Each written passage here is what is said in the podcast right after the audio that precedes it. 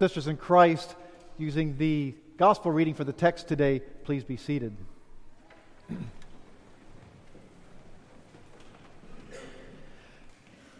As a wedding gift, a young couple received a set of rather hideous looking drinking glasses.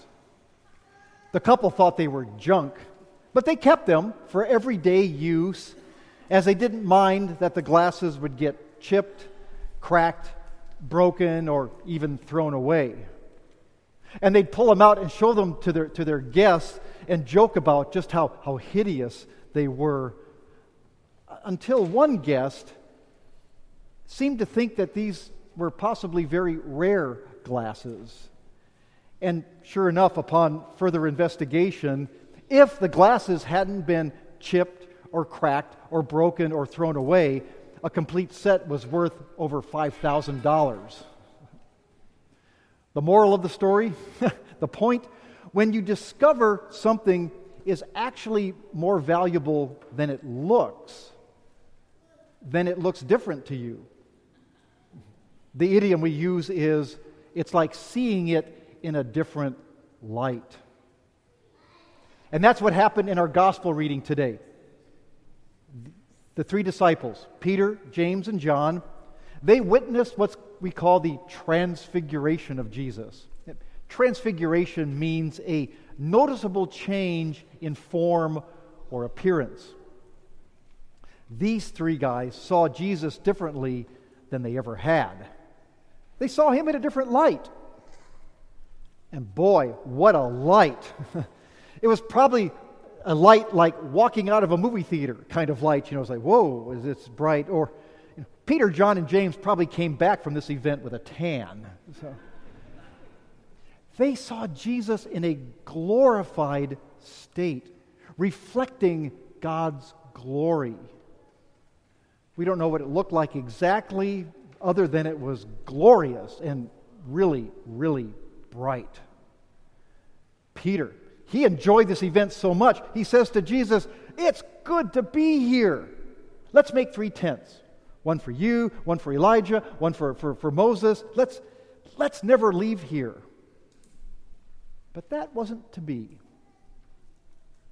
They did eventually leave that mountain and mostly because it's not the place where Jesus was going to be the most glorious.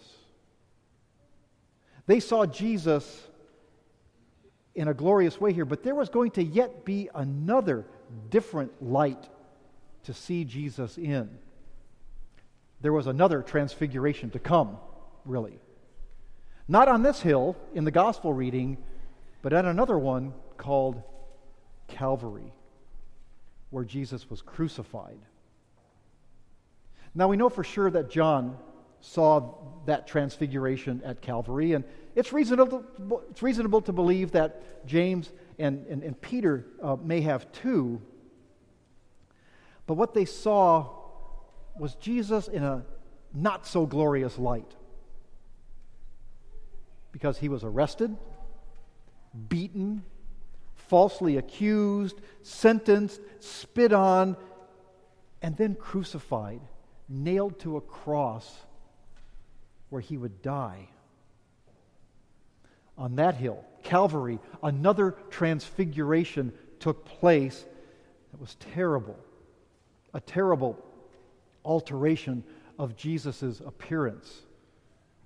Jesus became hardly recognizable because of how much he had been beaten and tortured. In fact, the prophet Isaiah, some 500 years before this event happened, talks about what it's going to be like. And he said this He had no form or majesty that we should look at him, and no beauty that we should desire him. He was despised and rejected by men. Despised and rejected. Hmm. Sounds like hideous glasses that are chipped, cracked, broken, and even thrown away. And Jesus was pretty much thrown away. He was deserted by all of his friends and put in a, in a tomb very quickly.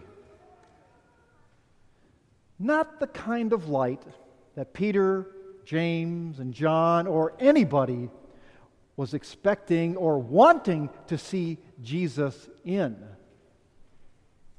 Not the kind of change they wanted to see, not, this, not the kind of transfiguration they want, didn't want to see in Jesus, but, but even in his crucifixion, even in his death in such a terrible way, we see Jesus in a glorious light.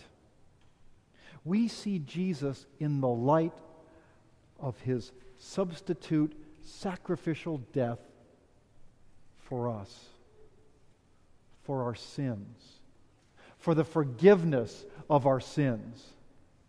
Jesus' transfiguration on the cross brings us out of the darkness of our sin and into the light of his forgiveness. In his crucifixion, we see Jesus in the light of his love for us. Jesus was transfigured to transfigure us. See, another, another transfiguration for Jesus was on the cross, but it is also our transfiguration, changing us, forgiving us, giving us mercy and grace. And that's a transfiguration that we really need because we are most certainly sinful. and we're more than just imperfect. no, we're chipped and cracked and broken. We're sinners. We fail to love God with all of our heart. We fail to love our neighbors as ourselves, as Jesus told us to do. We may cheat or hurt or speak badly about other people. We may treat people like they have no value or treat Jesus like he's of very little value to us. Our sin makes us hideous to God. It, it separates us from Him like, like we've been thrown away because of our sin. But, but God sees us in a different light. He sees us in the light of Jesus. God sees us in the light of our value to Him in the forgiveness that Christ gives to us. In Christ, God transfigures us from sinful to forgiven from broken to glorious, from thrown away to loved. That's what the, transfigure, the transfiguring crucifixion of Jesus does for us. But that wasn't the end of it. Crucifixion, as glorious as it is for us, is not the end of it because there was yet another transfiguration to come another light to see Jesus in, and that's his resurrection. Peter, James, and John saw it. They saw the, again, transfigured Jesus appear to them after his resurrection. They get, they get to see Jesus in the light of his victory over sin and death by rising from the dead. But we see it too. Christ's resurrection is for us to see his greatest glory too. Christ's resurrection was for our benefit. Christ died and rose again for us, giving value to us, giving value to chipped, cracked, broken, sinful people, putting us in a different light that God sees not those imperfections, he sees the forgiveness of Jesus. We have value in Christ's death and resurrection because it was for us to save us. And his resurrection keeps us from being thrown away in death because it gives us eternal life instead. Like Peter and James and John, Jesus invites us to see this light. And we see Christ in the same way that they did, in the same light they did, in the glorious light of his grace and mercy, in the forgiveness of sins. That is the light to see Jesus in.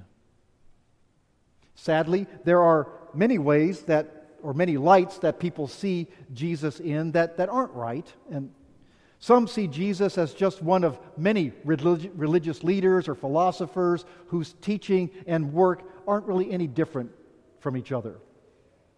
Or some see Jesus in the light of politics.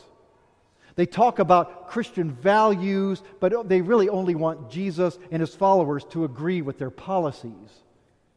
Some may see Jesus in the light of social issues, seeing Christ's value only in their causes.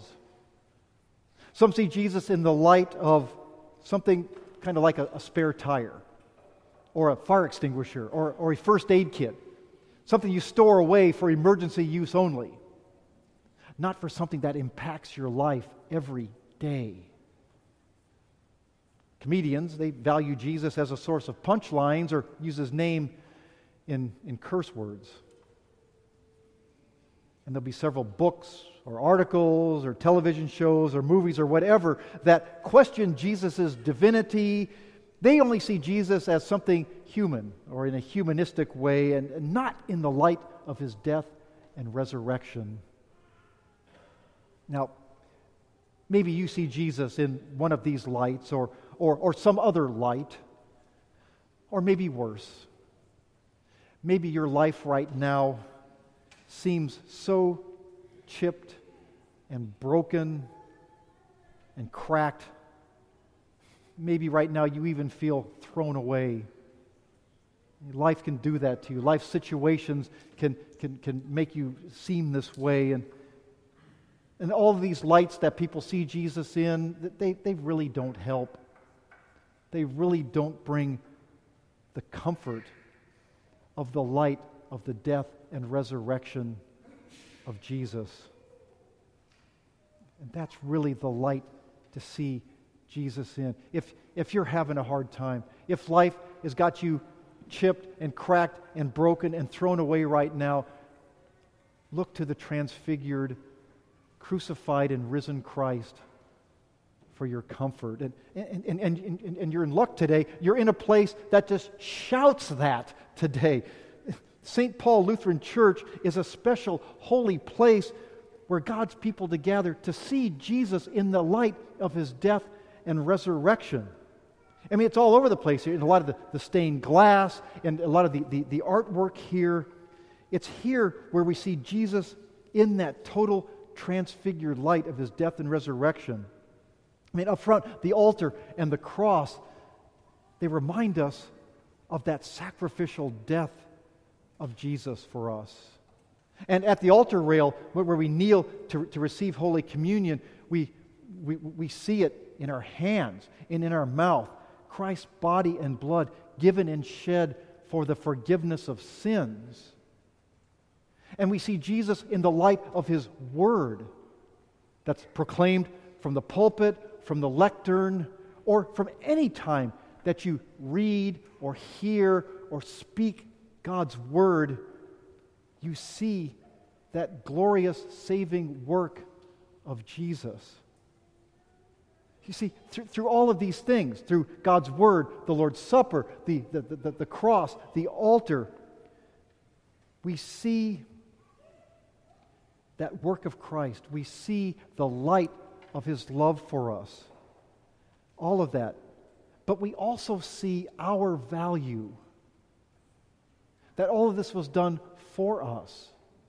You look at the, the, the, altar and the cross, and it says, God died for you.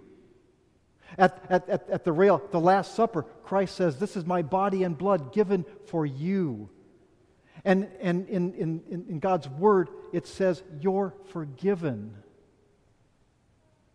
In the light of these things, we see our value to God about how He loves us.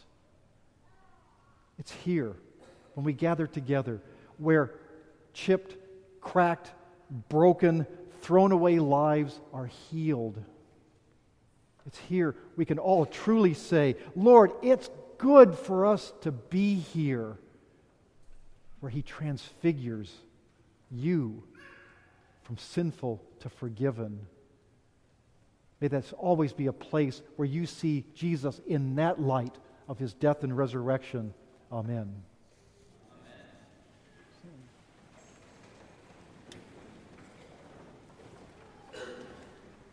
And now may the peace of God, which passes all understanding, keep your hearts and minds in Christ Jesus our Lord.